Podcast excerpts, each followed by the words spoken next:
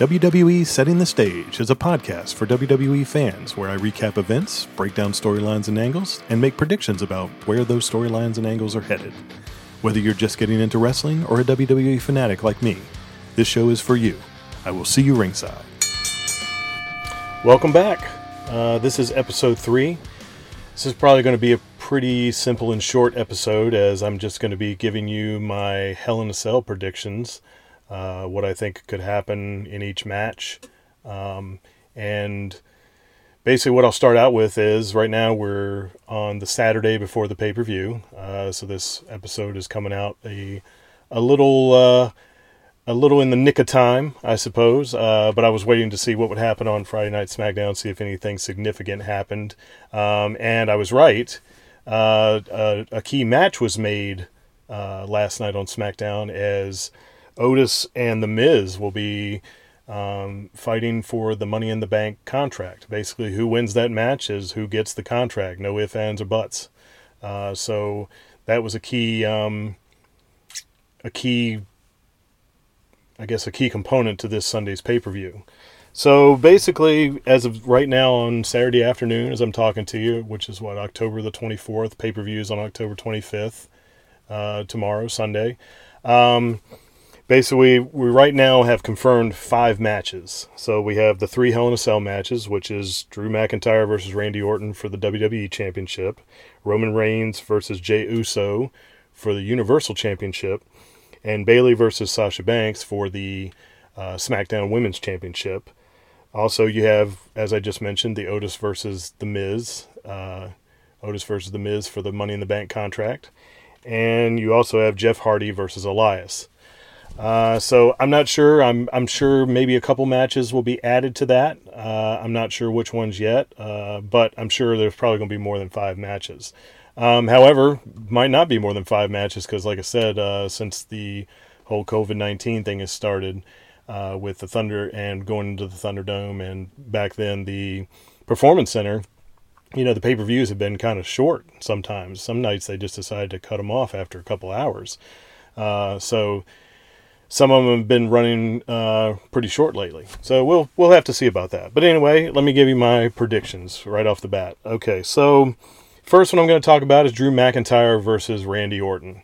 So I guess in order for this to make a be a worthwhile rivalry, Randy Orton's got to win this match, right?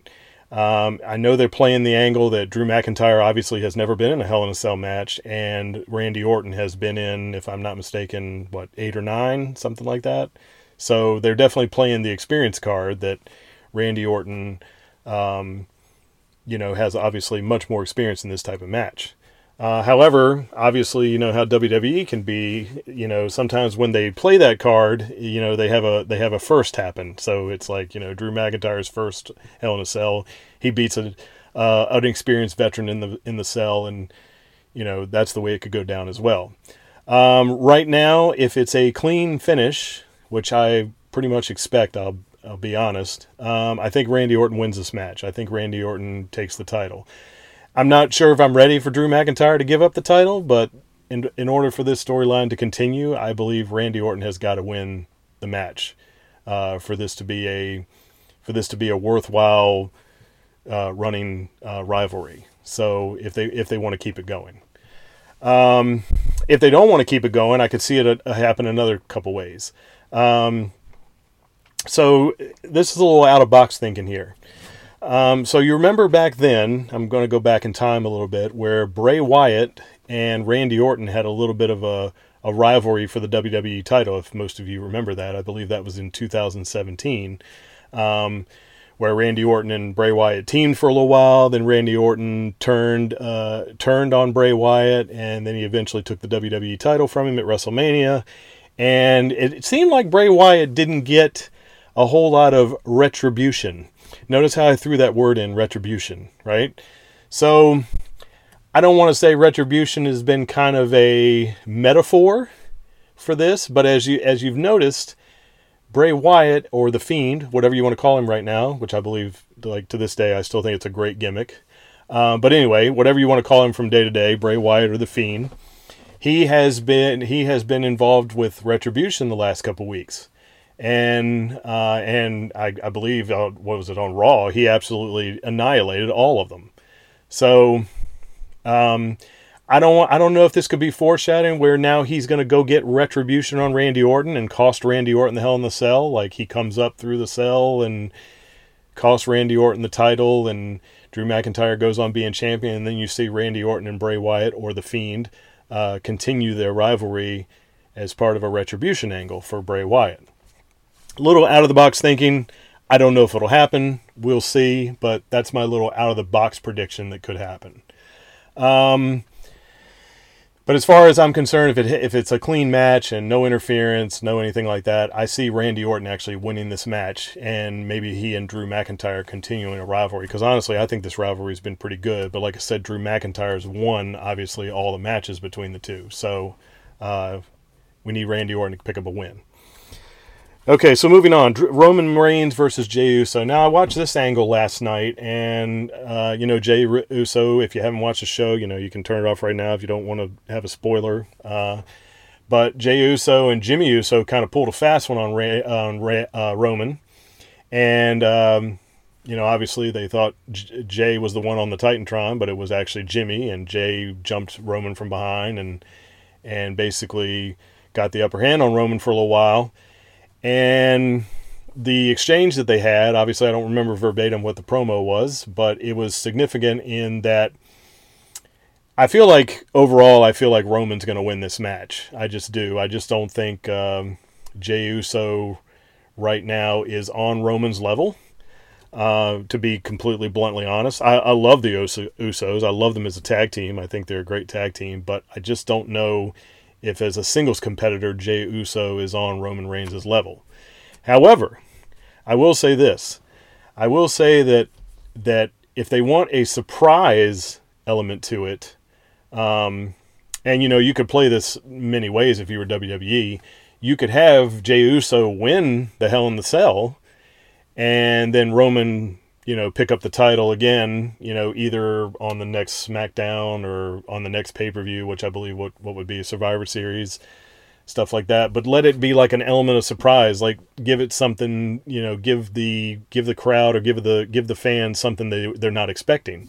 Now I know a lot of fans are not going to be happy about that because they feel like that would hurt Roman's heel persona and make him look weak by losing to his cousin, but I feel like it would be a good surprise angle. Like, and and I, the way I would see it go down if Jey were happen to win, which obviously would be a small percentage, but if he would happen to win, I would obviously see his brother Jimmy getting involved somehow, uh, because obviously you know uh, Hell in a Cell is no disqualification. So that's the only way I could see Jey winning is if uh, Jimmy helped him out.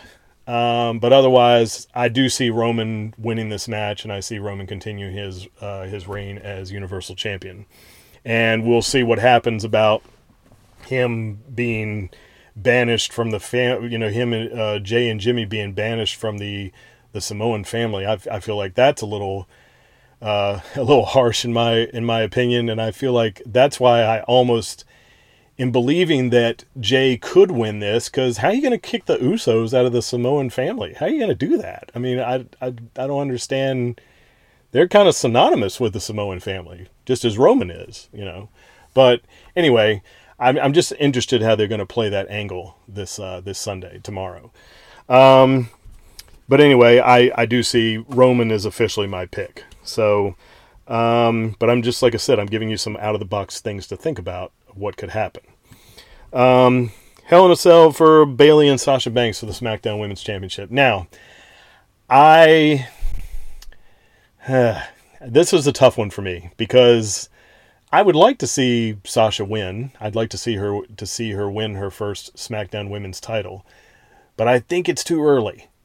Like I really think they can play this Bayley SmackDown, uh, this, ba- this excuse me, this Bayley Sasha uh, rivalry for a little bit longer. Like I, I really honestly think maybe other fans would disagree with me, but I honestly think this is a WrestleMania worthy match. I think Sasha and Bayley can have a match that's that's WrestleMania level, um, and almost to be quite honest, almost main event level. I think the the rivalry between them is so personal, and and it's because they've been so close. Whether you whether you're saying they're close in real life or you're saying they're close in the storylines, Um, that's what makes their rivalry so good is you can actually believe that it's that personal, you know. So um, now I don't necessarily think it ends if Sasha wins the title at uh, at Hell in a Cell, but because obviously Bayley will be entitled to her rematch. Um, but I feel like Sasha, I feel like the storyline will be a lot more interesting if Sasha is constantly chasing Bayley up until WrestleMania, not uh, you know, not one of these things where um, you know they trade the title back and forth. Um, so maybe in this cell, Hell in a Cell, I see Bayley winning. Maybe um, I'm going to go ahead and make my official pick, pick that Bayley retains, but I believe Sasha is going to be the dominant performer. I think she's going to she's going to she's going to probably uh, go true to her word of what she said to Bayley. you know, about how her name is bigger than Bayley's SmackDown title reign. Um, but I think Bayley wins in some kind of fashion. I don't want to say luck, but I think maybe Bayley maybe outsmarts Sasha a little bit because maybe Sasha's ego gets in her way a little bit, and uh, the rivalry continues. So I'm going to say Bayley's going to win, even though I really don't want to say that, but I think Bayley wins. Um, I really hope Sasha wins. I really want to see a Sasha win. Uh, but like I said, like I said before, I think the storyline becomes a little more interesting if Sasha is still chasing Bayley through the winter and into WrestleMania. But who knows? They might play it where they might trade the title off a couple times until they get to WrestleMania. We'll see. And then who knows? The title might not even be involved in their WrestleMania match next year if they have a WrestleMania match. But anyway, back to uh, back off my tangent. I'm going to stick to Hell in a Cell. Um, now, Otis versus The Miz. Now, I know some people were thinking that this storyline was kind of ridiculous, and in a, in a way, I do too. Where you know Otis won the match fair and square, and then Miz sued him for the uh, for the briefcase, which I still don't even understand the origins of that. But anyway, um, this is obviously WWE kind of telling the fans that, at least in my opinion, uh, you can disagree or agree with me, uh, that Otis is not big enough to carry that briefcase or to cash it in successfully. Um, I I believe that even if they keep the keep the um, briefcase on Otis, I believe he's probably going to be one of the ones, one of the unfortunate ones that doesn't cash in successfully and gain the title. I don't like to say that because I like Otis. I think Otis is very entertaining. Uh, but like I said, he's he's fresh off being in a tag team, and I I don't think he's I don't know I'm I'm just thinking I don't think he's ready for his singles push just yet, if ever. I really hope he gets a singles push, but I really think to go straight from being a tag team to go to the like I said in in one of my earlier episodes to go from being a tag team all the way up to the WWE title, I think, you know, some some superstars can make it work. There are some, but I believe sometimes I believe if you're one of these superstars that, um, you know, people don't necessarily throw you into the main event, you know, picture. I believe you may benefit more if you go after some of the mid card titles first, like I, would like to see Otis maybe get the Intercontinental title or get something like that before maybe he makes the push to WWE title. Like I said, just my opinion. Um, so of course, I'm guessing you're seeing where I'm going with this. I think the Miz, unfortunately, is going to take the Money in the Bank briefcase from uh, Otis. Unfortunately, uh, I'm a fan of the Miz, but um, I would have liked to see Otis keep the briefcase, but I think Miz is going to take it because let's just face it, Miz is the bigger name. He is he is the bigger superstar. He has been WWE champion before, um, and whether you like the guy or you hate the guy, he generates he generates a reaction. I mean, whether you love to hate him or you love to love him or whatever you do, um, the Miz draws a lot of attention. So I think Miz is going to take it, uh, take the briefcase. Now, having said that um, to kind of go back a little bit to one of these. Uh, now, obviously, if he wins the Money in the Bank briefcase, um, he's obviously a Raw superstar now. So now I'm not saying necessarily because I believe they can challenge for any world title, but if he were to go after the WWE Championship, which is obviously on Raw now, or it, it has been on Raw, um, that would be an interesting uh, play as well depending on what happened in the cell between Drew McIntyre and Randy Orton, if those two superstars are, built, uh, beat up pretty bad, you could see a repeat of perhaps what, what Edge did, except it was the Elimination Chamber.